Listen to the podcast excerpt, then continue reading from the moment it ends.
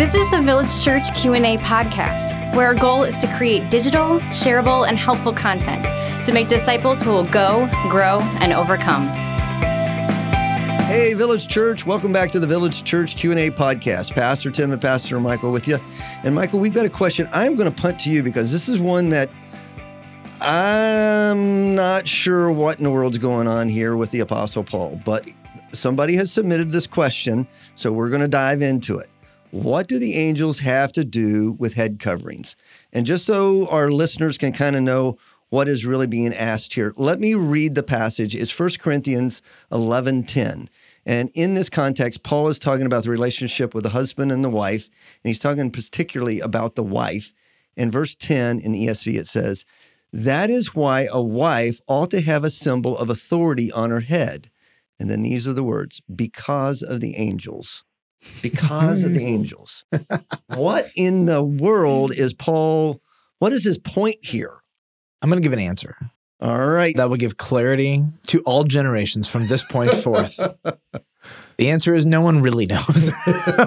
no, I'm comfortable with that because I know that we're not, we know that there are some denominations that women have to have their heads covered, and they will use this verse as kind of a proof text that women shouldn't pray without their heads being covered. And but what does he mean by because of the angels? Let's start with the big point of 1 Corinthians 11. The, the beginning of it is that everything God touches has authority, period. Mm-hmm. The Godhead, Father, Son, Holy Spirit, the authority is God the Father. You get Adam and Eve, the authority is Adam. They're the prototype for the home. Yep. Authority, again, when you think of the Father as the authority of the Son and the Spirit, you don't think like controlling, you know, sadist. You think like loving, benevolent, kind, always doing what's best yes. for whatever, you know. So we got to make that clear everything God touches has point leadership in it, period. That's just a rule of the universe. Mm. So when you get to um, the nation of Israel, you start with Abraham, Isaac, Jacob. Mm-hmm. They're the mm-hmm. patriarchs. You get Moses in the wilderness. Um, you go to Joshua. You get the judges who are all everywhere you go. You have the kings of Israel. Everything God touches has point leadership. Has you point get into the New Testament church. You have Jesus. You have the three. You have the twelve. When he leaves, you have Peter. Um, you have Paul, you have Paul establishing churches, putting Timothy or Titus or different people as leadership over mm-hmm. those churches. Everything God touches has point leadership. I could go on and on. Every business it's that a, functions, every school, mantra. it's a it's a life functioning rule. So the big point here is that what he, what he wants to say is that look, everything God touches, there's point leadership, there's authority, and it's a good thing. And he goes from the Godhead. He works out God the Father. And then he goes to the marriage. He goes, the husband is mm-hmm. the head of mm-hmm. the wife. Does not mean he's her, her abuser or oppressor. It means right. he's her authority. This is the trick. The majority of the Bible is easily understood, although it has a lot of depth in it that it, the more you study, the more depth you can pull up. But there are a few passages that objectively a lot of research and study will help you, and you will not get to the bottom of them until you research heavily and you have to be very careful. Actually, this is one of the most concerning texts in terms of leading people astray pretty quickly. Because what happens in this text is Paul starts getting to cultural applications of headship, yes. male headship. How does it live itself out? So then he starts talking about the length of hair. That if a man has a long hair, it's a shame. You know, if mm-hmm. a woman has short hair, it's her shame. You know, and and that the hair in this culture was a symbol of authority. Right. In the same way that tattoos in the Exodus culture mm-hmm. were a symbol of paganism, now they're not. So we have different rules and how Correct. we apply those yep. principles. And so in this culture at this time, hair was di- it was directly associated with authority. It's just an interesting cultural thing that 2000 mm-hmm. years ago to now, like we don't share that. So what happens is is he says in verse 10, um, this is why a wife ought to have a symbol of authority in her head. Now the question here is Paul talking about her hair or her husband? Right.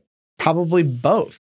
But again, here, this is where it's really important to understand the cultural application and the biblical principle. This is where Bible study requires skill. Mm-hmm. Uh, the skill is in being able to being able to separate the two with clarity and precision and be consistent with the text. So, um, because a liberal will will come back and say, "Look, you don't apply this. You get you don't get why why is it like I can't sure. pick and choose on homosexuality, but you can pick and choose on head coverings. Well, that's where, like, you know, you just got to be very skilled at discerning this. But verse 10 says, That is why a wife ought to have a symbol of authority in her head because of the angels. There's two interpretations, mm-hmm. largely. Number one, angels could mean literally angels. Uh, angels obviously would be angels observing, right? Right. the next question would be why do angels care? Um, and the next logical answer would be angels care about everything God cares about. But still, like, why doesn't he talk about like, you know, love your wife as Christ loved the church because of the angels? Like, why does this, why is this here? And I don't have a good answer to be honest with you.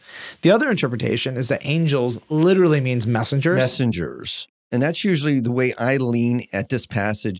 He's not talking about angels as created beings from God, but they are messengers. It could be somebody who's visiting the church. It could be um, apostles or missionaries coming from other communities and bringing in messages from God from what's happening there. And so, because of those messengers, you know, but most translations honestly land at angels, Angels. and the interpreters have found. And let's be straight, these interpreters are exponentially smarter than you and I combined. Yeah. And they've got good reasons in almost every translation for putting this as angels. And almost every translation does translate the word Yeah. angels. So be careful of this text. Mhm. Don't let people come back to you and say, I can now ignore other biblical teachings because you ignored this teaching. Yes. This teaching is is you have you just got to be skilled um, in in separating the principle from the practice. Um, the principle is authority. The practice in this culture, this time, is head coverings. Right. Which again, I think the head covering was their hair, not like doilies they put on their head. you Mm. Yes. know, like that to me, I'm like, Yeah. like, why are you putting doilies? Anyways, whatever. So I don't know. And I hope you figure it out. And if you get like a 100% answer, it'll bring it back to us because I'd love to know. And the beauty of it is, we don't have to base our salvation or our greater interpretation of the Bible on this one particular verse and specifically these last few words in this verse. Yep. Makes total sense. Yep. if you like the Bible. let's be let's be straight. It doesn't it doesn't make sense if you don't like the Bible. I love the question that's been submitted for us next time. This is this could be my favorite question. I really love this one. Here's the question If I find a $20 bill on the ground, is it selfish for me to pick it up and keep it? See you tomorrow.